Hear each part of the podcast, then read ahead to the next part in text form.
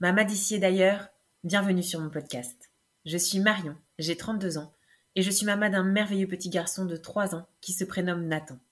Parce que la maternité est plurielle et universelle, Mama, c'est le rendez-vous des mamans du monde. Ici, on ouvre son regard sur la maternité, sa maternité. On tend à faire connaître cette vision de la maternité à la fois avant-gardiste tout autant qu'ancestrale. On se donne la liberté de penser sa maternité autrement, différemment. Parce que Mama le podcast, c'est un appel à incarner sa maternité en s'inspirant, se nourrissant des histoires, des us et coutumes, des traditions des mamans d'ici et d'ailleurs. Mama le podcast, c'est un temps qui nous est offert où les histoires sont authentiques et les émotions pures. J'arrête là la présentation de Mama le podcast et je laisse la parole à Johanna. Bonjour Johanna. Bonjour Marion. Je suis très contente de t'avoir au micro de Mama le podcast aujourd'hui. Euh, je t'ai rencontré suite à ma rencontre avec euh, Laetitia, qui, que, avec qui j'ai eu l'honneur d'enregistrer dans l'épisode 5 de Mama le podcast. Vous, vous êtes amis euh, et euh, c'est vrai que de fil en aiguille, ça fait un petit bout de temps que je suivais en tout cas ton compte euh, Instagram, extrêmement riche, notamment pour les sujets que tu abordes autour de la césarienne. Et euh, voilà, naturellement, je t'ai, euh, je t'ai abordé sur, euh, sur Instagram et tu m'as répondu. On a commencé à échanger, on s'est appelé. Et, et voilà, nous voilà aujourd'hui donc au micro de Mama le podcast pour réaliser cet épisode qui sera riche, j'en suis certaine, et qui parlera à beaucoup de mamans, notamment sur, sur les mamans qui ont eu cette opération et cet accouchement par, par voie haute, par césarienne. Donc euh, voilà, je m'arrête là et je vais te laisser dans un premier temps te présenter, euh, savoir qui tu es, qu'est-ce que tu fais, ta petite vie de famille. Ça marche. Merci beaucoup Marion. Merci pour ton invitation. C'est avec vraiment, vraiment euh, beaucoup de plaisir que je vais répondre à tes questions et partager partager un petit peu ma, alors ma vie de maman, pas, pas tout, mais, euh, mais quand même ce contexte-là. c'est ça. Et puis, euh, et puis mon activité aussi, effectivement, qui est liée euh, à ces mamans qui vivent un accouchement par césarienne. Donc du coup, moi je suis, je suis née sur l'île de la Martinique il y a 37 ans maintenant. j'ai quatre sœurs, je n'ai pas de frères. J'ai quatre neveux. Chaque info est importante, tu verras pour la suite. Ouais, mais, j'imagine. mais euh, voilà. Euh, du coup, je suis euh, maman aussi d'une préado de bientôt 10 ans, d'une petite chipie de 3 ans et bientôt bah, d'un troisième enfant, voilà, qui va arriver d'ici quelques mois. J'habite en Guyane depuis 13 ans. Et en fait, euh, j'ai, euh, je suis, euh, à la base, j'ai une formation initiale de sage-femme. Et après mes études, je suis venue du coup directement en Guyane. récemment, j'ai switché un peu mon activité et aujourd'hui, je préfère me définir comme accompagnante périnatale, coach périnatal. Et j'accompagne du coup les mamans à, à se préparer à la naissance par césarienne et surtout à s'en remettre quand elles l'ont mal vécu. Donc euh, voilà un petit peu pour le contexte. D'accord. Alors, avant de parler justement de ce que tu fais aujourd'hui dans ton accompagnement pour euh, les mamans qui ont, qui eu, euh, qui ont accouché par césarienne, on va peut-être revenir sur ta maternité avec les moments clés qui t'ont euh, qui t'ont marqué pour aussi mieux comprendre aussi l'accompagnement que tu proposes aujourd'hui. Euh, alors quels sont les moments qui t'ont marqué que ce soit dans ta grossesse, dans tes accouchements ou dans tes postpartum D'ailleurs, tu es encore euh, tu es à nouveau maman en tout cas donc effectivement peut-être que tu peux aussi nous parler de, cette grossesse, en tout cas des mmh. différences avec les précédentes. voilà, si tu peux nous partager un petit peu ces, ces moments-là. Oui, alors effectivement, euh, ce qu'il y a de particulier, c'est que, alors la première chose, c'est que je suis drépanocytaire.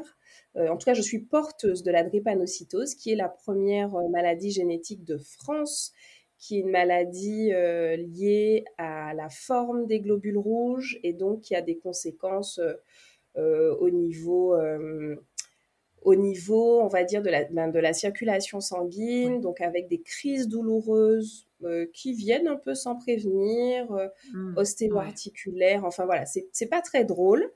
Euh, moi, je reconnais que j'ai une forme qui n'est pas trop, alors qui n'est pas trop intense, heureusement, mais en tout cas qui conditionne effectivement la façon dont j'ai donné les naissances par la suite, qui a eu un impact sur les différentes grossesses. Et encore aujourd'hui, hein, c'est voilà, c'est comme ça et c'est ok, hein, je vis très bien avec. Et donc, j'ai accouché euh, deux fois par césarienne.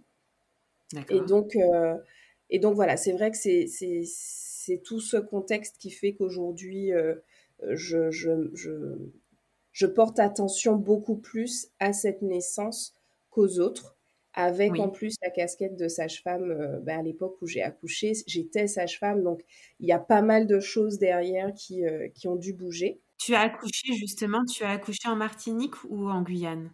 En Guyane, les deux.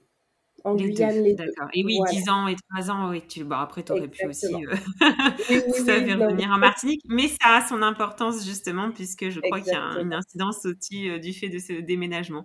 Exactement. Donc, euh, donc c'est vrai que, voilà, pour la première, euh, pour la première grossesse, j'ai été vraiment marquée, si tu veux, par par le début de la grossesse, puisque, comme j'ai dit, je suis plutôt une, je porte la drépanocytose, mais qui ne me pose pas énormément de problèmes, sauf pendant les grossesses.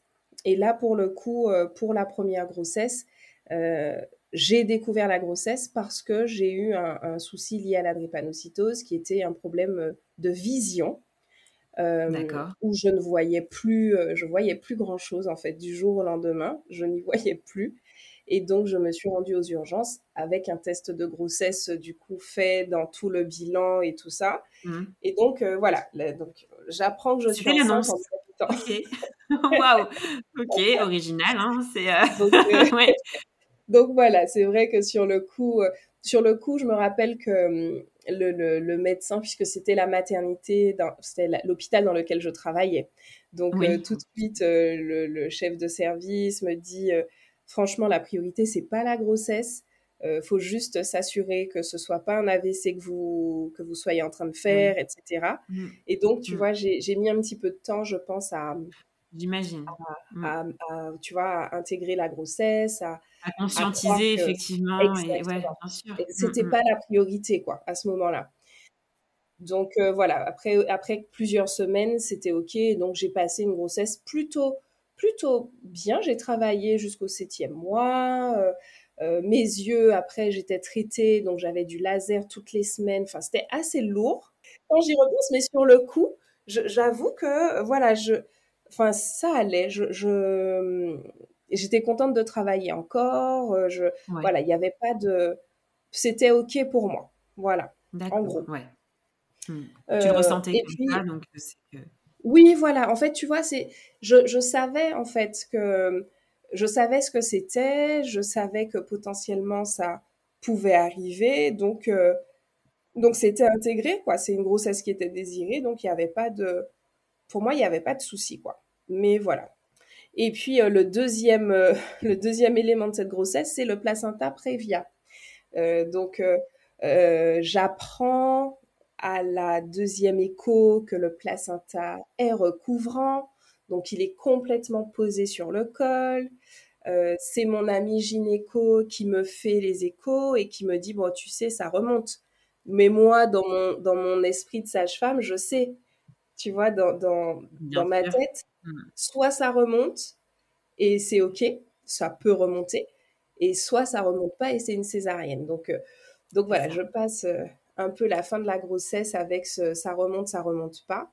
Euh, avec aussi cette notion d'injustice, de me dire, mais enfin voilà, clairement, pour, enfin, pourquoi moi Tu vois, pourquoi mm. moi Ouais, c'est sûr, mm, c'est dur. Voilà, c'est, ça n'a pas été simple sur le moment, mais finalement, comme je l'ai su avant, euh, c'était OK aussi, ça a été accepté parce que. Il n'y a pas d'autre solution. Dans ce cas-là, il n'y a pas d'autre solution. Donc, euh, on fait avec et on, voilà, on, se prépare euh, plus ou moins plus ou moins. Oui, j'avoue que sur la première, sur la première, j'étais pas, j'étais pas hyper consciente de plein de choses. Ouais. Tu peut-être pas cette hauteur, en tout cas, et cette réflexion-là que tu as peut-être aujourd'hui, ça c'est sûr. Exactement, mmh. exactement. C'est sûr que j'aurais, j'aurais, c'est sûr et certain que j'aurais fait différemment, mais en même temps, il euh, n'y a pas de souci. C'est ça aussi qui fait que euh, qu'on avance. Donc, alors, l'accouchement, globalement, c'est bien passé. Alors, tu vois, c'est marrant, mais chaque fois, je dis les choses avec... Euh, pour moi, tout s'est bien passé, alors que effectivement, dans les faits, la césarienne a été programmée à 39 semaines, sauf que à partir de 36 semaines, j'avais des contractions. Et avec un placenta prévia, l'idée c'est qu'il n'y ait pas trop de contractions pour que le col ne s'ouvre pas et que le placenta ne sorte pas avant et qu'il n'y ait pas d'hémorragie, etc. Donc, euh, donc finalement, j'ai eu cette césarienne en urgence à 37 semaines tout pile. D'accord. Et donc, euh, mais qui s'est très bien passé parce que j'étais très bien entourée. Euh, c'était mes copines sages-femmes, c'était une équipe que je connaissais. Mmh. Donc euh, vraiment, j'étais, euh, ça s'est très bien passé, vraiment très bien passé. Mmh.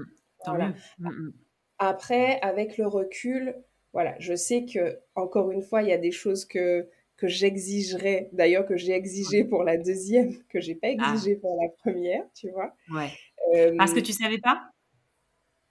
Parce que je ne, je ne savais pas, alors je savais, mais mmh. je ne voyais pas l'importance de certaines choses en fait. Pour moi, euh, c'était accoucher, ok, j'ai accouché par mmh. césarienne la première fois, mais euh, tu vois, toutes les, les, petites conséquences dont on parle, l'immunité, euh, le lien mère-enfant, etc., le pot à pot, ça, c'est quelque chose qui, qui, qui voilà, qui n'était pas hyper présent pour moi. Pour moi, c'était déjà bien que tout le monde aille bien, en fait. Et, tu vois, cette phrase-là, euh, c'est pour mm. ça que, que je la partage de temps en temps. C'est pas vrai, mm. en fait. L'essentiel, c'est pas que tout le monde aille bien. Tant mieux si tout le monde va bien. Mais c'est pas tout. Oui. Donc, euh, donc voilà, c'est ma première expérience de maternité euh, qui m'a. j'ai fait mes armes, clairement, avec cette naissance avec ma première fille, j'ai fait mes armes, je suis rentrée dans la maternité, euh, j'ai fait comme j'ai pu. Vraiment, j'ai cette impression d'avoir fait comme j'ai pu, sans trop chercher, sans trop aller à l'information, sans trop... Euh, euh, voilà, j'ai fait et, et c'était correct en fait, ça me suffisait. Qu'est-ce qui a changé pour le coup avec ton, ton, deuxième, ta deuxième grossesse et ton deuxième accouchement? Donc tu savais déjà que tu, euh, que tu aurais une, une, césarienne également. Comment tu t'es préparée différemment? Alors je me suis préparée différemment et surtout je voulais accoucher par voie basse. Ça c'est un élément euh, qui était omniprésent euh, pour moi. D'ailleurs, je me soupçonne d'avoir voulu cette deuxième grossesse pour accoucher par voix basse. tu vois? ah, Intéressant. ouais, ouais. Mes filles ont 7 ans d'écart. Donc, euh, donc, en gros, franchement, on a mis du temps parce que euh, j'avais pas pour objectif d'avoir de, de, une grande famille. Un enfant, c'était déjà très bien dans ma conception euh, de la famille et tout ça. Et puis, euh, au fur et à mesure, euh, voilà, l'aîné a commencé à beaucoup réclamer. Euh, il y a eu mmh. des naissances autour de nous, mes sœurs, mes belles-sœurs. Enfin, vraiment, ça a été, ça a été ça. Et, et, je me rappelle vraiment de ce truc. Je vais, je vais et je, je, veux et je vais accoucher par voie basse cette fois-ci.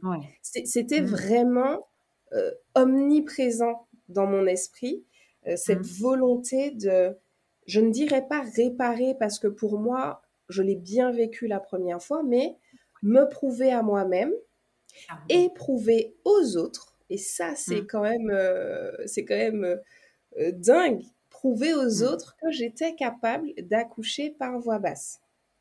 Parce que j'étais sage-femme, parce que mmh. euh, je, j'accompagnais les femmes à la naissance, je mmh. faisais de, je donnais des cours de préparation à la naissance. de la préparation en piscine. Donc vraiment, j'étais à fond, j'étais une sage-femme à fond pour motiver, pour l'accouchement par voie basse, sans péri, mais vraiment à fond. Et, je crois qu'il me manquait cette validation d'accoucher moi-même par voie basse mmh. pour, euh, pour un peu euh, euh, dire, vous voyez, je suis, je, suis, ce que je vous apprends, ce que je vous montre, mmh, mmh. c'est vrai parce que je l'ai moi-même vécu. C'est ça. Voilà, tu vois, ça, je me, je, me rappelle vraiment de, de ça. Et puis, et puis, il y a une deuxième chose qui m'a marquée pour cette grossesse, c'est le fait que euh, c'est quand on m'a annoncé que c'était une petite fille. Alors, euh, je ne sais pas trop comment. Alors, je sais qu'il y a beaucoup de mamans comme moi. Il y en a qui sont qui pensent euh, l'opposé et c'est ok. Mais à ce moment-là, si tu veux, dès le début de la grossesse, je me suis dit, je vais accoucher par voie basse. J'aurai un petit garçon. Tu vois, j'ai dans ma tête, c'est comme si j'avais euh, une feuille de route et qu'il fallait mmh. que tout soit coché. Tu vois? mmh, mmh, Et donc, euh, bon, annonce d'une petite fille, bah, ok, c'est bizarre ça, mais c'était pas, c'était pas dans les plans. C'était ouais, pas prévu comme ça. Euh, donc voilà, ça a été un peu, un peu difficile, j'avoue, à, à, digérer au départ. Et aujourd'hui, je trouve ça ridicule. Mais, mais, sur le moment, c'est ça, ouais. Sur le moment, voilà.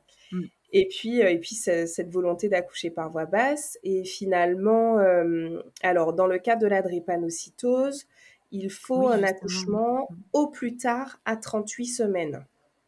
Donc ça veut dire que soit je me mets en travail avant 38 semaines, et là c'est OK. S'il n'y a pas de mise en travail à 38 semaines, euh, c'est soit une césarienne programmée, puisque j'en ai déjà eu une, mm.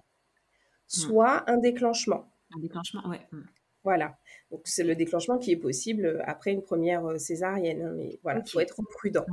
Donc, bien, évidemment, euh, je, je, suis catégorique envers le gynéco et je lui dis, bah, ce sera un déclenchement hein, de toute façon. Euh, C'était pas concevable pour moi de prendre la décision, moi, d'une césarienne programmée.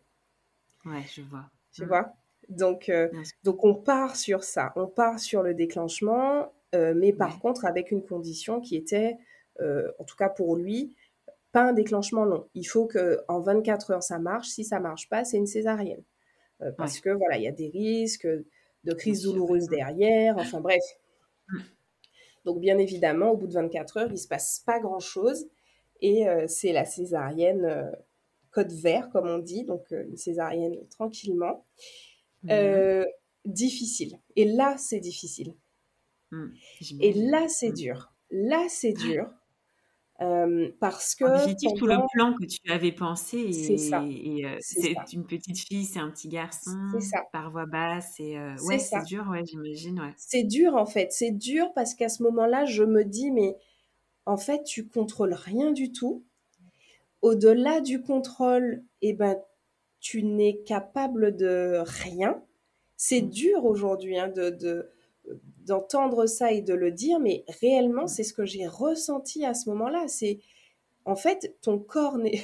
C'est tellement ridicule quand je le dis, mais euh, tu t'es pas foutu de faire un garçon, ok? T'es pas mm. foutu de, d'accoucher par voix basse, euh, alors que j'étais entourée pendant 24 heures de deux amis de deux amis très très proches, une sage-femme et une qui n'est pas sage-femme, mmh. Euh, pour lesquels j'étais présente à l'accouchement, qui ont accouché hyper bien par voix basse, mmh. sans péri, euh, tu vois le truc dont je rêvais, et là, et là je me dis mais qu'est-ce que j'ai qui tourne pas rond? Qu'est-ce que tu vois? C'est mmh. la culpabilité avant tout. C'est la ah, culpabilité cette notion d'injustice, euh, pourquoi mm. je n'y arrive pas, pourquoi mon corps n'y arrive pas? Euh, et puis après ça, j'en veux à tout le monde parce que je me dis, mais oui, mais si elle, elle était restée plus longtemps avec moi, si elle m'avait euh, motivée pour que je marche plus, enfin, c'est complètement intersidéral, hein, tout ce qui. Et c'est les étapes en même temps qui, c'est les étapes logiques en même temps par lesquelles tu passes au vu de, de, ton parcours. Ça paraît, ça paraît logique. Ouais. Et oui, c'est ça. Aujourd'hui, ça paraît logique. Sur le mmh. coup, je, je je comprends pas pourquoi je réagis comme ça. Je ne comprends pas mmh. pourquoi je je pense ça. C'est dur de penser des choses, de d'en vouloir à sa meilleure amie alors qu'elle y est pour rien, euh, de d'en vouloir à tout le monde en fait euh, de, mmh. de ce qui s'est passé.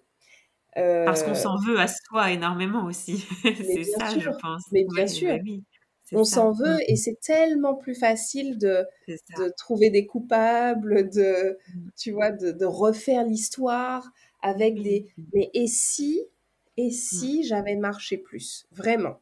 Et si euh, je m'étais mieux préparée euh, à l'accouchement Et si j'avais bu de la tisane de framboisier Mais vraiment, hein, de, mais vraiment. tu refais tout, quoi, bien sûr. Tu refais tout, tu mmh. refais tout. Et je me revois au bloc, euh, au bloc opératoire, inconsolable. Personne ne comprend, le gynéco ne comprend pas. Il me dit, mais c'est ce qu'on avait Enfin voilà, c'est ce qui était prévu. Euh, euh, mais voilà, inconsolable jusqu'au moment où on, m'amène ma fille. Et là, euh, et là j'ai l'impression que tu, vraiment, que tout s'arrête, vraiment, arrêt sur image. Et je me dis, OK, en fait, tout ça, c'était pour ça, là, tout de suite. Mm. Donc, je l'ai dans les bras. je ne la garde pas longtemps, mais je l'ai quand même quelques minutes. Euh, à pouvoir lui faire des bisous. Je, voilà, je suis contente, je suis heureuse vraiment quelques minutes d'avoir euh, ce bébé avec moi. Et puis après, euh, et puis après, elle part avec son père en peau à peau et, et, moi je reste là. Et voilà, je, je, pense que je continue de ruminer à ce moment-là, mais c'est moins intense parce que j'ai j'ai fait euh, une, une, énorme rencontre. Quoi. Comment ça s'est passé pour la suite, le, ton postpartum pour le coup, pour la deuxième? Alors, euh, ça a été globalement parce qu'en salle de réveil, donc j'ai eu à nouveau du pot à pot. Euh, donc ça, c'est ce que je n'avais pas eu pour la première et j'avais insisté pour que ce soit possible cette fois-ci. Ouais. Mmh. Donc j'ai eu du à pot. Mmh. Oui, mmh. c'était hyper important. Néanmoins, je me rappelle aussi que euh, j'étais crevée et qu'en fait, je n'osais pas dire à mon ami de récupérer le bébé. C'est-à-dire que c'était important pour moi, tu vois. Je voulais l'avoir, sauf que euh, j'imagine avec euh, l'anesthésie, bah toutes les émotions qui retombaient. C'est ça, en fait. J'étais chaos, mais mmh. impossible pour moi de lui dire ben, je veux plus, quoi, tu vois, je veux plus faire du ouais, Donc, je l'ai gardé mais je pense qu'elle a compris. Elle a compris. Bien sûr. donc voilà. Et puis après, ça, donc en postpartum, j'ai gardé vraiment longtemps cette, euh, cette culpabilité. Chaque fois que quelqu'un venait me voir. Alors, j'ai accouché juste avant le confinement, le premier confinement de mars 2020. Oui, ouais. Et donc, euh, il y avait déjà des mesures de restriction euh, parce qu'il y avait des cas de Covid et tout ça. Et j'avais pas beaucoup de visites, mais j'avais beaucoup de collègues qui venaient et chaque fois qu'il venait, je, je me demandais ce qu'il pensait en fait. Je, j'étais euh, un peu euh, gênée, si tu veux, euh, et j'avais pas envie qu'on me demande euh, si j'étais pas déçue ou si. Vraiment, il y avait ce, ce, un peu cette honte finalement. C'est ça en fait. C'était une honte par rapport, enfin, qui était décuplée par le fait que tu sois sage-femme aussi. Exactement. C'était, je pense que c'est, je pense, alors, je pense et en même temps, je rencontre tellement de mamans qui sont pas sages-femmes qui vivent ça que peut-être que c'est biaisé mmh. ce que je dis. Mais en tout cas, moi, je sais que cette honte, elle venait beaucoup plus du fait que j'étais sage-femme et que je n'avais pas validé ce en, ce en quoi je croyais. Mmh. Euh, ce que j'enseignais, ce pourquoi je motivais, etc. Donc ça, c'est... je pense que c'est lié à, ma profession. Euh, mm. Peut-être aussi parce que je sais euh, ce, que pensent beaucoup de professionnels vis-à-vis de cette naissance-là. Mm. ce que pensent les femmes, mm. ça vient de quelque part. Donc c'est lié à leurs croyances personnelles, Mm. euh, les empreintes, tout ça, ok, mais ça vient de la société et c'est entretenu aussi la majorité du, du temps par euh, le, le corps médical, hein, on va pas se mentir. Totalement. Mm. Tu vois, cette, Ouais, ouais. cette notion de Ça- hiérarchie ça- et tout. euh. Bien sûr. Euh, voilà. Après, j'ai vraiment été entourée de personnes bienveillantes. Oui, ça n'empêche. Mm. voilà, vraiment, tout le monde était très, très bienveillant. Euh, je pense que beaucoup n'ont pas compris parce que je ne le montrais pas non plus. hein. C'est aussi mon fonctionnement Le qui est comme ça. Ouais, ouais. Mm. Ouais, qui n'ont pas, n'ont pas compris que je vivais mal les choses. Euh, Mm. parce que pour la plupart alors de, de mes amies euh, qui étaient elles-mêmes sages-femmes, cette césarienne, elle était logique. C'était, Ouais. si tu veux, personne s'attendait. Et ça, ça me fait rire aujourd'hui, mais personne s'attendait à ce que j'accouche par voie basse. Parce que euh, le contexte faisait que euh, euh, j'étais drépanocytaire, que j'avais déjà eu une césarienne, que c'était un déclenchement sur un utérus cicatriciel, que le risque de, de, de faire des crises derrière était important et que la meilleure solution, c'était la césarienne. Donc pour eux, Oui, c'était logique. chose. Ouais. Mm, tu mm. vois, c'était logique.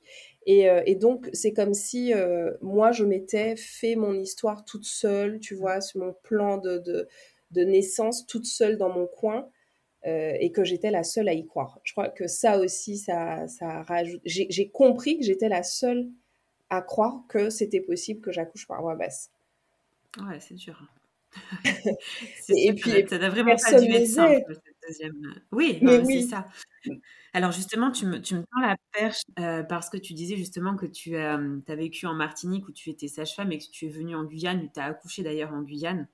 Euh, ça me tend un petit peu la perche aussi pour me dire que euh, on en a, on en a discuté en appel préparatoire. Qu'est-ce Oui. qui t'a qui t'a poussé à quitter euh, la Martinique, notamment euh, par rapport à ce regard et cette vision euh, euh, de la maternité, j'ai envie de dire, cette différence qu'il peut y avoir entre la Martinique et euh, la Guyane.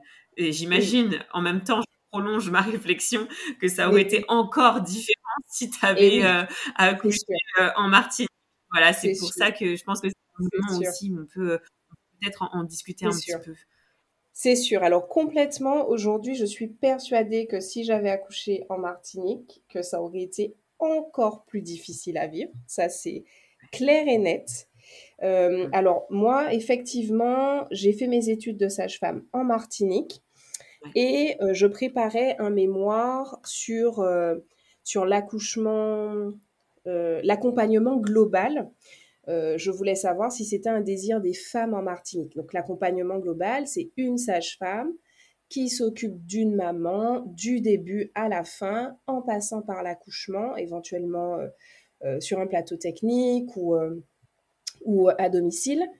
Euh, et en fait, euh, le jour de la présentation du mémoire, euh, dans le jury, une sage-femme m'a dit que c'est déjà ce qui se faisait en Martinique.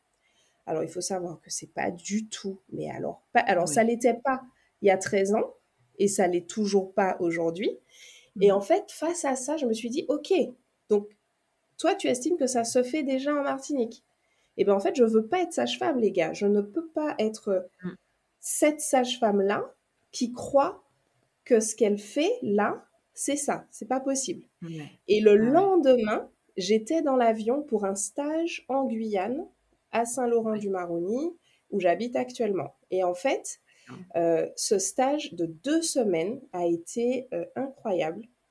Les femmes marchaient jusqu'à 6, 7 Oui. cm, voire plus, Ouais. sans perfusion. Alors oui, avec un petit cathéter euh, euh, au cas où, en cas d'urgence et tout, mais elles marchaient, elles étaient libres euh, et, et tout se passait bien en fait. Et en à voyant fait. ça, je me suis dit, ok, ok, on est ok, c'est ça que je veux faire moi. Et donc, Ouais. tout de suite, une fois que le stage a été terminé, je suis rentrée, je suis revenue directement pour travailler, puisque le diplôme c'était deux mois après. Je suis revenue tout de suite Ouais. après pour travailler en Guyane. Donc vraiment, euh, C'était l'élément déclencheur en toi. Ah C'était vraiment la révélation, ça t'a appelé. Ouais, vraiment, et tu vois, j'étais vraiment sur le point d'écrire une lettre de démission. Quoi. Je, euh, après cette soutenance de mémoire, je me suis dit, mais en fait, non.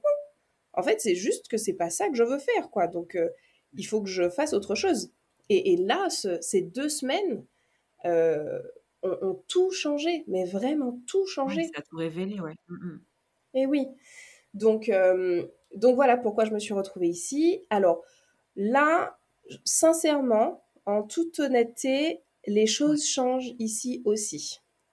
C'est-à-dire que la façon dont ça se passe en Martinique, en Guadeloupe, en métropole, euh, est en train de contaminer, j'ai envie de dire, la façon dont ça se passe en Guyane, vraiment. Alors, il y a, y a, plein de problématiques hein, en Guyane, tu vois, il y a de plus en plus d'accouchements, donc euh, c'est de plus en plus difficile de surveiller une femme, euh, euh, même si elle marche à 7 cm, elle est surveillée. Là, actuellement, mmh. plus de 3400 naissances là où j'habite. C'était 2002-2004 à l'époque. Enfin, voilà, le contexte fait que les naissances sont de plus en plus médicalisées. Donc, c'est dommage mais ça reste encore euh, plus physio. On a un taux de césarienne qui est moins important. Enfin, vraiment, globalement, ça reste moins médicalisé euh, qu'aux Antilles et euh, en métropole. Donc, donc pour moi, c'était important aussi. Je savais qu'avoir une césarienne en Guyane à Saint-Laurent-du-Maroni, c'était parce qu'il n'y avait pas d'autre solution. C'était vraiment ce contexte-là, quoi.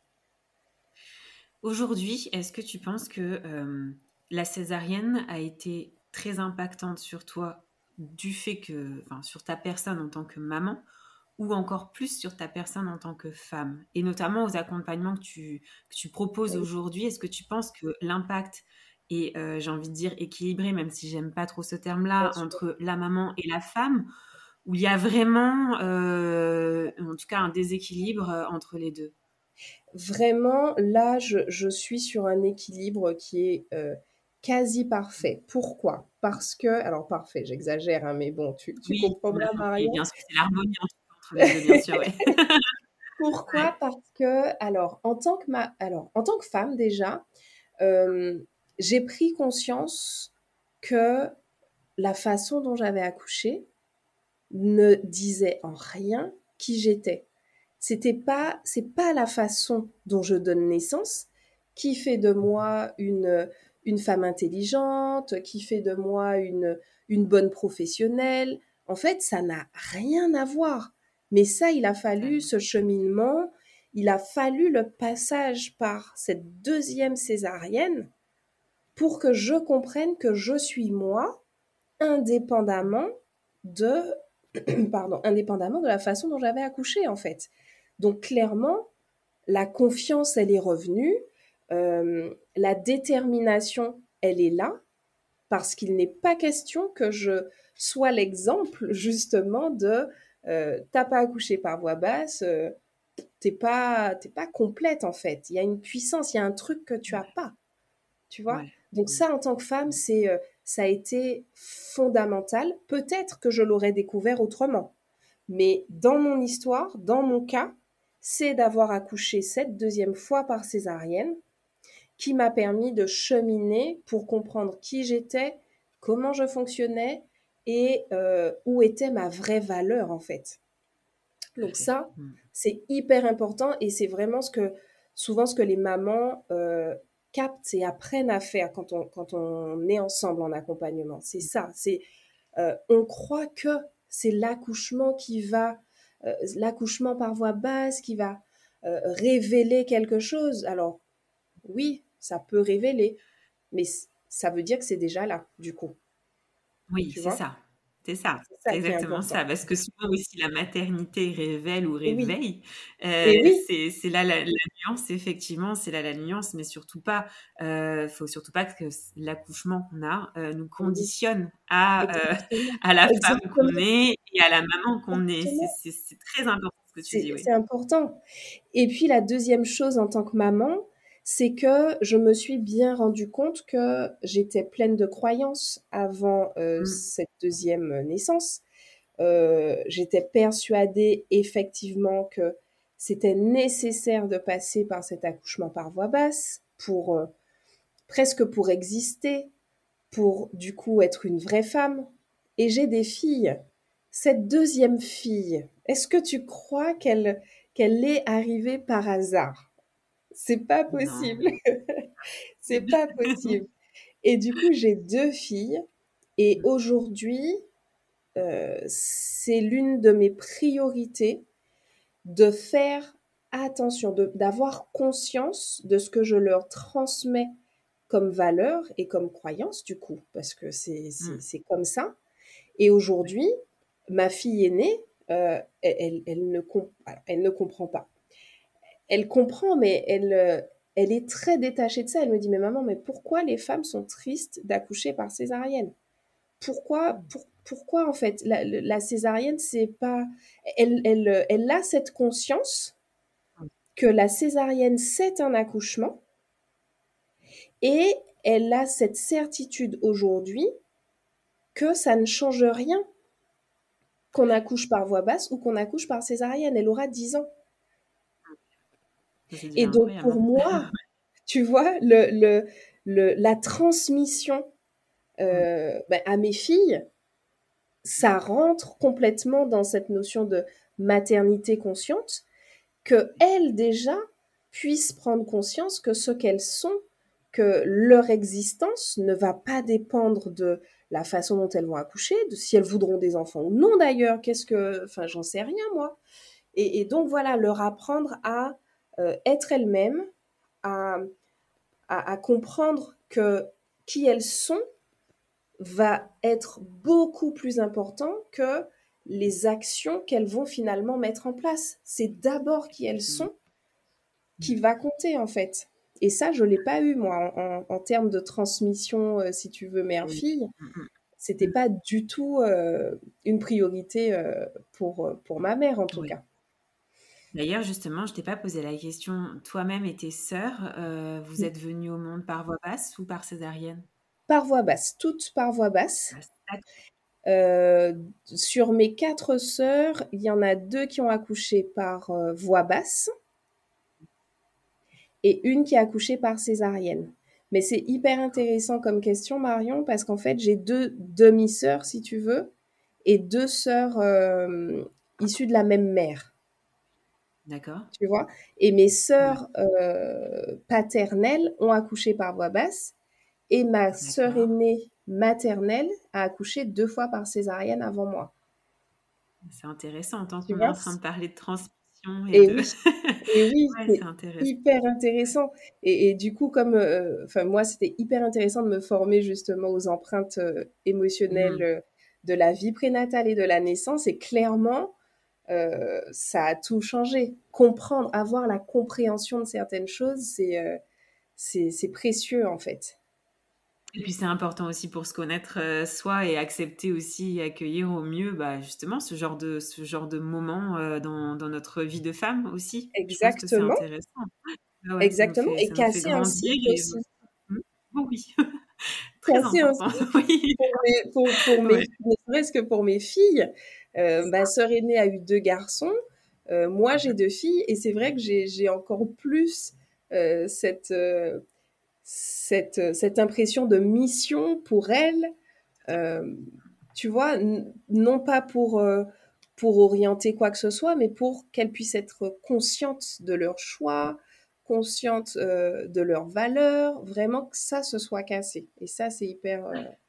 ça, je suis contente. Je sais que c'est fait. Je sais que c'est OK. Et clairement, de toute façon, ça se ressent. Et donc, dans ce que tu fais aujourd'hui, donc euh, l'évolution, tu l'as dit tout à l'heure quand tu t'es présentée, aujourd'hui, tu te décris comme étant accompagnante et coach périnatal. C'est l'une des premières questions que je t'ai posées quand on s'est appelé. Euh, je me suis dit, waouh, alors déjà, on ne voit pas écrit euh, doula comme on voit très régulièrement. Et alors, coach périnatal, je me suis dit, mais oui, mais ça, c'est hyper intéressant euh, le terme de coaching, euh, c'est vrai que c'est un peu inédit à côté de périnatal, mais, euh, mais, Et en même temps, quand tu vas nous décrire le sens de, de, de, ce choix-là, euh, et eh ben c'est ça coule de source et c'est évident et c'est vraiment un coaching qui est qui est effectivement approprié en tout cas pour, pour cet accompagnement donc, je te laisse justement décrire ce que tu entends par, euh, derrière tout ça. Oui. Alors, effectivement, euh, pour moi, une accompagnante périnatale, c'est euh, un professionnel, une professionnelle qui va être à côté de la maman, à côté des parents, les soutenir, leur apporter des informations, vraiment être en soutien. Il y a vraiment dans l'accompagnante cette notion de soutien. Et effectivement, je suis accompagnante parce que je me suis formée à vraiment plein, plein, plein d'outils. Euh, récemment au rituel du bain sensoriel euh, avec Tania qui, euh, voilà, qui fait une formation géniale. L'allaitement, le sommeil, la diversification alimentaire. Vraiment, j'ai tout, tout ce panel-là qui est hyper intéressant. Mais le coaching, en fait, même si je sais que franchement, le, terme coach n'a pas une bonne presse. Néanmoins, c'est exactement ce que c'est exactement ce que je fais. C'est mm. de pouvoir euh, provoquer des déclics en face. C'est de pouvoir soutenir, mais pas que soutenir. En fait, je suis pas là pour euh, pour que écouter euh, les mamans parce que c'est ça l'accompagnante. Il faut pouvoir avoir cette écoute, il faut pouvoir voilà. Le coaching va un petit peu plus loin et va pousser la maman à se poser les bonnes questions, à vraiment travailler sur elle-même. Et dans ce que je fais lié à la césarienne, à la fin, elles finissent par me dire, mais, mais c'est tellement évident aujourd'hui euh, que j'ai accouché, c'est tellement euh, logique, mais en fait, parfois on ne le voit pas, le truc, il est là sous le nez, mais on peut avoir besoin d'une aide extérieure pour se dire, OK, concrètement, euh, ce que je ressens là, d'où ça vient et surtout comment le transformer. Comment le transformer soi-même, parce qu'on a soi-même les ressources nécessaires pour avancer. C'est qu'est-ce qu'on fait d'un élément qui a été difficile pour soi. C'est ça, mmh. c'est provoquer des déclics pour transformer euh, pour transformer et révéler ce qui est déjà là, clairement. C'est un accompagnement que tu proposes uniquement avant ou après aussi? Euh, Plutôt après. C'est souvent les femmes, malheureusement, je, dis souvent, malheureusement, j'accompagne les femmes après qu'elles aient vécu la césarienne et après qu'elles l'aient mal vécue. Parce que euh, souvent, pendant la grossesse, soit il n'y a pas l'information euh, de la césarienne, tu vois, c'est un sujet qui est vite passé, euh, euh, vite passé en, préparation à la naissance. Donc, euh, quand ça ah. arrive, on est complètement choqué. Donc, moi, derrière, effectivement, j'essaie de poser les mots. J'essaie de leur permettre de poser les mots, qu'elles soient conscientes que c'est OK de mal vivre ça. C'est OK quand on avait un projet de naissance physio, qu'on passe par la case césarienne en urgence c'est normal d'être déçu. Maintenant, mmh. qu'est-ce qu'on fait de ce vécu-là? Qu'est-ce qu'on fait de cette déception? Mmh. Tu vois, mmh. dans mon cas, j'ai parlé d'injustice. Euh, il y avait de la colère, j'en voulais à des gens. Enfin, ok, d'accord, c'est bien, c'est bien. Il faut laisser ça venir, laisser ça nous traverser. Mais qu'est-ce qu'on en fait? C'est ça. Moi, j'ai des mamans qui, qui, euh, qui vont mal depuis 4 ans, depuis 14 ans c'est quand même énorme. C'est énorme ce poids et, qui a une répercussion sur toute, euh, déjà sur elles-mêmes en tant que femmes, sur toute leur vie, mais en fait sur tout euh, leur entourage, leur vision, tout ça, parce que continuer de vivre dans, dans, ce, dans cet état-là, c'est survivre. et bien sûr. Et sur leur maternité, Marion, franchement, euh, c'est ça qui est dommage parce que de nombreuses études, elles disent quoi? Euh, elles ne disent pas que c'est la césarienne qui crée ça. Elles ne disent pas que c'est l'acte chirurgical qui crée ça. C'est la façon dont ça a eu lieu. C'est euh, tout ce que la maman a mis derrière cette naissance-là. Ce qu'elle attendait qu'elle n'a pas eu, c'est son état émotionnel à elle qui va nécessairement avoir des répercussions sur le lien avec le bébé, sur même si le lien est bien a priori de qualité, quand on a ce ressentiment au fond, c'est difficile d'avancer soi, c'est difficile de transmettre, par exemple, à, ses enfants, tu vois, que c'est une naissance et que c'est ok, que, voilà, que la naissance, euh, qui, sont bien nés, quoi. Euh, je, voilà, c'est ça a un impact sur beaucoup de choses. Et ça, c'est dommage. Moi, mon rêve, ce serait que toutes les femmes enceintes aient entendu parler au moins une fois de la césarienne, mais en termes d'information éclairée. Pas juste euh, euh, s'il y a un problème, mais ça arrive pas souvent, ou bah, pas souvent. 21%, euh, c'est quand même. Totalement. Mais tu, c'est un, un, très très bon terme. C'est une information éclairée et, et c'est vrai que c'est le, le, plus gros du travail aujourd'hui.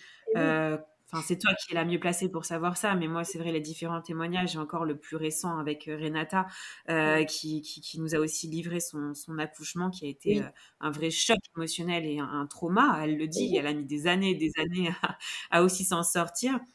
Enfin, en tout cas, à accepter et traverser tout ça. Et, et, elle met les mots, des mots aussi forts dessus quand elle nous en parle. Mais je pense que toi, tu, enfin voilà, tu, avec toutes les, les mamans que tu accompagnes, c'est vraiment, c'est vraiment ça en fait. C'est ne pas dire, c'est pas bon. Ben tout dire et même et, même tout dire et, exclusivement euh, ce qui n'est pas bien, c'est pas bon non plus. Euh, un message et une information éclairée, c'est toujours ça la clé en définitive, et on l'a pas aujourd'hui. Euh, et, c'est vrai que même si on peut jamais se préparer à, au moins on a une information qui est éclairée, qui nous a été livrée. Je pense qu'effectivement la surprise, en tout cas ce choc, serait un petit peu moins douloureux euh, que ce qu'il est aujourd'hui. En tout cas, c'est certain. Certain. Mais c'est certain, c'est certain parce que euh, il y a des mamans, il y en a une, c'est Samantha qui m'a parlé de, du mode avion qui est enclenché pendant la grossesse. Le mode avion, c'est euh, c'est le fait d'entendre l'information, mais de ne pas l'intégrer parce que le cerveau nous protège en fait contre les informations dites dites négatives, mais mais ce que je constate, c'est que ça dépend de la façon dont l'information est donnée. Si on te dit pendant la grossesse, euh, c'est possible qu'il y ait une césarienne, euh, si euh, s'il y a un problème avec le bébé, ou enfin, je je sais, même pas comment on peut la donner vulgairement. Les écoutilles, elles sont fermées. Je j'entends pas parce que de toute façon, tout ira bien. Ok, ça, ça, rentre pas. Penser problème? Mais non, mais c'est ça, bien sûr. Oui, bien sûr. tu vois? Alors que quand on donne l'information précise, dans tel cas, tel cas, tel cas, tel cas, il peut y avoir une césarienne, il peut y avoir, pas il va y avoir, il peut y avoir dans telle situation, telle situation, telle situation, même si on a fermé les écoutilles, l'information, elle est claire et au moment où ça va arriver, on peut, on est capable de faire cette connexion et de se dire, OK, L'information, elle est déjà là, juste je l'avais enfouie, et là aujourd'hui, elle revient en conscience, et hop, on peut faire le travail plus facilement. Mais la plupart, elles n'ont pas l'information correcte, et ça, c'est difficile. Quoi. Totalement, totalement. Quel est le, message, en tout cas, que tu voudrais faire passer et, euh, et transmettre à toutes, euh, à toutes. Alors, les jeunes mamans, effectivement, bon, là, on vient un petit peu d'en parler, en tout cas, sur cette information éclairée, mais à toutes euh, ces mamans qui ont eu un petit peu un parcours plus similaire au tien et qui sont un peu dans l'impasse, j'ai envie de dire, qui n'arrivent pas à à, respirer en fait, parce que je pense que c'est ça, on a le souffle qui est coupé et quand on n'arrive pas à, sortir un petit peu de, tout ça, quel est le conseil que tu pourrais leur, donner? Alors déjà, je leur dirais que je comprends, clairement, je comprends et que c'est normal d'être euh, encore dans cette notion de choc, de cette, dans cette euh, impression d'incompréhension, c'est OK. Maintenant, la deuxième chose, c'est euh, comprendre, comprendre ce qui s'est passé, comprendre que c'est arrivé une fois dans un contexte particulier, que ça ne va pas forcément se renouveler dans un autre contexte, donc pour une deuxième grossesse, parce que souvent on a peur d'y retourner finalement. On se dit, mais c'est pas possible. Euh, vivre le même scénario, c'est mort, j'arrête là. Donc, euh, que chaque contexte est particulier. La troisième chose, c'est se faire aider. Ça peut être son entourage proche, en parler. En fait, il faut en parler. Il faut oser dire que ça ne va pas, oser dire ok mon bébé va bien, ok je vais bien, mais je vais bien physiquement. Mais mon cœur là, il y a quelque chose qui va pas. Je, je ne me sens pas bien et, euh, et pouvoir voilà trouver la personne à l'écoute. Encore une fois, quelqu'un de l'entourage quand c'est possible, sinon un professionnel et ne pas attendre que le temps fasse les choses. Et ça, c'est quelque chose que j'entends énormément. Oui, le temps peut, peut faire hmm. passer les choses. Mais est-ce qu'on va attendre euh, Franchement, 4 ans, c'est long. Je pense à Aurélie, 4 ans, c'est long. Hmm. Alors, c'est peut-être le temps qu'il fallait pour... Mais non, c'est... Donc le temps ne fait pas tout. Vous êtes une maman je suis maman, j'ai fabriqué ce bébé. J'ai mis plusieurs mois à le fabriquer. J'ai mis plusieurs mois à le sentir bouger. J'ai apprécié souvent ces moments-là. Est-ce que l'étape euh, grossesse et euh, naissance, est-ce que vraiment ce ne serait pas trait d'union pour devenir la maman qu'on a envie d'être Est-ce que vraiment cette étape-là va conditionner tout le reste? On a le choix, en fait. On a le choix. C'est OK de mal vivre les choses. Une fois qu'on sent que c'est mal vécu, une fois qu'on sent l'impact que ça a, on fait au mieux pour avancer. Si on ne peut pas avancer seul, psychologue, coach, accompagnant, doula, euh, psychiatre, peu importe mais on avance avec cette histoire-là. C'est ça. Tu me fais penser justement à, je crois qu'on en avait discuté, euh, pour finir un petit peu sur, euh, sur, euh, sur, ces, sur ce message en tout cas que, que tu souhaites transmettre. on avait vaguement évoqué aussi le fait de revivre sa naissance. je ah crois que c'est quelque chose aussi qui, qui est aussi proposé en comme thérapie euh, pour, euh, pour, pouvoir accepter et euh, que ça soit d'ailleurs pour l'enfant comme pour la maman. Et je sais que pour la maman, ça peut avoir énormément de, de bienfaits. Et oui, et, complètement. Ça, c'est c'est vrai que j'en ai pas parlé, mais le revécu de la naissance, mmh. c'est quelque chose que je fais en hypnose et ça marche très très bien. Par contre, pour moi, ça vaut le coup de faire un travail avant. C'est-à-dire que je pense que c'est vraiment le cheminement qui fait qu'à la fin de l'accompagnement, on a cette séance de revécu où la maman revit en fait la naissance, mais bien sûr que c'est une naissance différente. On lui permet de, revivre euh, cette naissance dans la douceur. Euh, moi, ce que je propose, c'est la naissance par voie basse qu'elles vont vivre, la naissance par voie basse qu'elles voulaient qu'elles vont revivre. Et la moitié des mamans, à la fin, me disent, j'ai senti que je ne voulais pas que ça se passe autrement. Elles apprécient le moment et finalement la conclusion c'est mais en fait je suis euh, je suis reconnaissante de cet accouchement là et je ne voudrais rien changer aujourd'hui. C'est quand même incroyable. Et là elles comprennent qu'elles ont intégré la notion de naissance. Elles comprennent que, que la naissance, c'est pas une voie d'accouchement. La naissance, c'est l'accueil d'un enfant dans sa vie, c'est, c'est une rencontre. Quel est lieu dans la minute qui suit euh, le premier souffle de l'enfant ou une semaine après? C'est ça qui est intégré euh, pendant le revécu de la naissance. Et ça, c'est quand même euh, c'est extraordinaire. Franchement, je, ah revis la naissance à chaque fois avec elle. C'est totalement dingue. C'est magique. Les mots que tu viens d'employer sont extraordinaires. Il faut les placarder de partout. ça nous donnerait une telle force à toutes. c'est incroyable. en tout cas, merci beaucoup, euh, Johanna. J'aime bien terminer un petit peu les épisodes. Bon, là, on va sur une note un peu plus, un peu plus légère, si je puis dire. Oui. Une note culinaire, mais a son importance en postpartum aussi, parce que euh, c'est aussi important de se remettre sur ce point de vue-là aussi. en tout cas, euh, donc j'aime bien finir avec une petite note culinaire en, demandant aux mamans, c'est vrai qu'ils sont comme ça. Alors toi, tu es loin euh, en Guyane, s'il y a une petite recette qui est appropriée pour les mamans en postpartum avec des vertus qui seraient intéressantes en tout cas. Je ne sais pas si tu en as une. Alors, j'ai demandé, j'ai demandé autour de moi, ma belle-sœur, tout ça. Et en fait, elles m'ont dit, c'est vrai, il n'y a pas une recette euh, euh, qui, qui, sort du lot. Euh, il y a pas mal d'interdits, par contre. Il y a pas mal de choses qu'on n'a pas le droit de manger, comme les crustacés, comme la viande de porc. Souvent, c'est mmh. alors que habituellement il n'y a pas de problème, tu vois. Mais là, c'est particulier.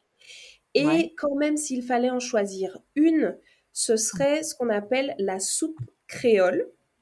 La soupe créole, bah, c'est un, un potage, mais les légumes sont... Je pense que ça ressemble un peu au pot-au-feu euh, chez vous. Oui, mmh ça, donc, ça ressemble à ça, mais avec euh, plein de... Alors, navets, carottes, euh, citrouille, du céleri, enfin vraiment des, des mmh, Plein de légumes, ouais. Voilà, plein de légumes, euh, mais très mijotés. C'est hyper mijoté avec plein d'épices.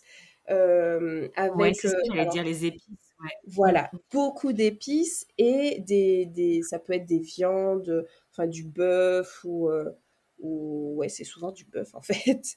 voilà, et, et, ça, je, je pense que c'est celle-là que je retiendrai parce que mon père qui est cuisinier, il est venu pour mes deux accouchements et à chaque fois, il prépare des litres de soupe qu'il stocke au congélateur avant de repartir. Et en fait, c'est ça le truc. C'est euh, le potage réconfortant, la soupe réconfortante avec plein de vitamines. Donc euh, voilà, je, pense que ce serait ça. J'ai envie de dire, on finit. Alors, on a commencé l'épisode où je t'ai dit que j'avais, euh, qu'on s'était rencontré un peu avec Laetitia, toutes les trois. Et là, on termine l'épisode. Sache que Laetitia aussi nous a proposé une soupe d'algues coréenne, mais on reste dans la soupe. on reste dans la soupe, décidément. Et oui. Donc, avec du bœuf aussi. Ouais. Et c'est ça qui est intéressant. C'est pour ça que je demande à chaque fois parce que c'est vraiment euh, intéressant. Ça change aussi euh, un peu au niveau euh, gustatif de, de, de, voir et de s'imprégner un petit peu des différentes spécialités culinaires aux quatre coins du monde. Mais là, on retombe sur une soupe donc qu'on peut congeler en plus à préparer à, l'avance aussi, comme ça on peut décongeler en période de postpartum, c'est intéressant. Mais en tout cas, merci beaucoup, Johanna pour tout ce que tu viens de nous dire, la richesse de cet épisode. Je ne sais pas s'il y avait quelque chose que tu voulais ajouter, un sujet dont on n'aurait pas parlé. Euh, franchement, je pense qu'on a tout abordé, mais si, si je, je, ne peux que rajouter une couche, euh, chaque maman est maman parce qu'elle a porté un bébé et parfois pas toujours, euh, qu'elle a accueilli un enfant dans sa vie et ça c'est certain. Peu importe que ça a été le sien, euh, que ce soit une adoption, que ce soit peu importe, on n'est pas maman par la voie d'accouchement, on est maman parce que on porte vraiment un petit être ou un grand être, hein, peu importe, dans son cœur et c'est tout. Ça s'arrête là. Ça ne dit rien de qui on est vraiment. Voilà. C'est magnifique. Et surtout, moi je rajoute une petite couche, surtout à l'ère dans laquelle on est, où c'est vrai, on peut euh, en tout cas avoir un accent assez prenant sur un accouchement physiologique. Et c'est vrai qu'il y a beaucoup, en tout cas, de, mamans qui ont cette culpabilité aussi euh, de paraître conditionnées par rapport à l'accouchement qu'elles ont eu avec euh, Péri, sans forcément demander d'informations au préalable ou autre. Donc tes mots sont très importants et pour elle aussi. J'ai eu un témoignage encore récemment et pour elle aussi, je pense que c'est important. Euh, et, et, voilà, merci beaucoup pour ces mots qui sont très très justes et, qui résonnent en chacune de, en chaque, enfin, en tout cas entre en chacun de nous, euh, quel que soit l'accouchement qu'on a eu. Tu viens de le dire, ça ne conditionne pas la maman qu'on est. Et, euh, et voilà, c'est un immense merci, Johanna, pour, pour l'honneur que tu as fait de venir sur, sur mon podcast. Et, et voilà, en tout cas, hâte de pouvoir rencontrer euh, le petit bout qui va pointer son nez bientôt aussi. Un très bel accouchement à toi. Hâte de, que tu me racontes ce, beau récit d'accouchement que tu vas avoir pour, euh, pour le troisième. Et, euh, et puis, bah, écoute, à très bientôt, Johanna. Et, et, à très vite. Merci, Marion. À bientôt. Au revoir. Maman, merci pour ta fidélité et ton écoute si précieuse pour moi et toutes les mamas auditrices. Abonne-toi à mon compte Instagram mama.lepodcast pour y retrouver les moments phares des épisodes et bien plus. Mama le podcast est présent sur toutes les plateformes d'écoute les plus connues ainsi que sur YouTube. Alors n'hésite pas à t'abonner, commenter, liker et partager à toutes les mamas qui souhaitent entrer dans notre cercle de mamans du monde. Je te dis à très vite dans un nouvel épisode hors série où vous retrouverez Sandrine qui viendra vous parler de son propre cheminement face à la maternité, de l'hypnothérapie, de la psychogénéalogie ainsi que l'accompagnement qu'elle propose au quotidien avec Séléné Accompagnement en tant que thérapeute du langage spécialisée dans la périnatalité. Mais en attendant de retrouver Sandrine, Maman n'oublie pas, ta maternité t'appartient. Elle est un univers aussi merveilleux que le monde à explorer.